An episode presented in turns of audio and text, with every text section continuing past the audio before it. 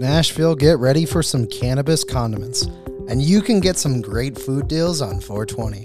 This is Gary with Veriheal, keeping you up to date with the latest in cannabis news. A restaurant is soon to open in Nashville called Buds and Brews in the spring of 2022 with an American sports theme. The restaurant will serve classic meals that can be enhanced with legal hemp derived THC condiments. The process of developing the restaurant took approximately a year and a half to launch. The owner, Michael Solomon, stated that the extraction process is solventless. Solomon further elaborated that the condiments are like a mix of decaf and caffeinated, likening the products of hemp and marijuana to coffee. Consumers and the owners alike are curious to see what this eatery is all about.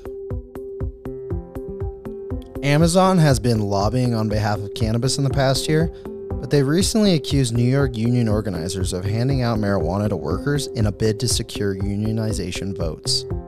According to Business Insider, Amazon is looking to overturn a vote that created the first union in the company's history. Amazon is claiming that the Amazon labor union suppressed voter turnout. According to insiders, Amazon has said ALU organizers distributed cannabis to workers ahead of the vote.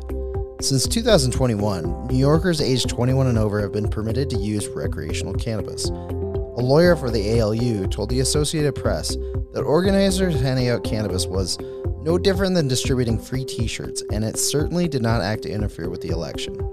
Amazon is seeking another election. 420 is just around the corner, and numerous chains will have deals, such as Cheba Hut. Cheba Hut, a cannabis themed restaurant, is offering food for $4.20, as well as drink specials, and is giving out grinders and over a thousand prizes like free food for a year and a Colorado vacation.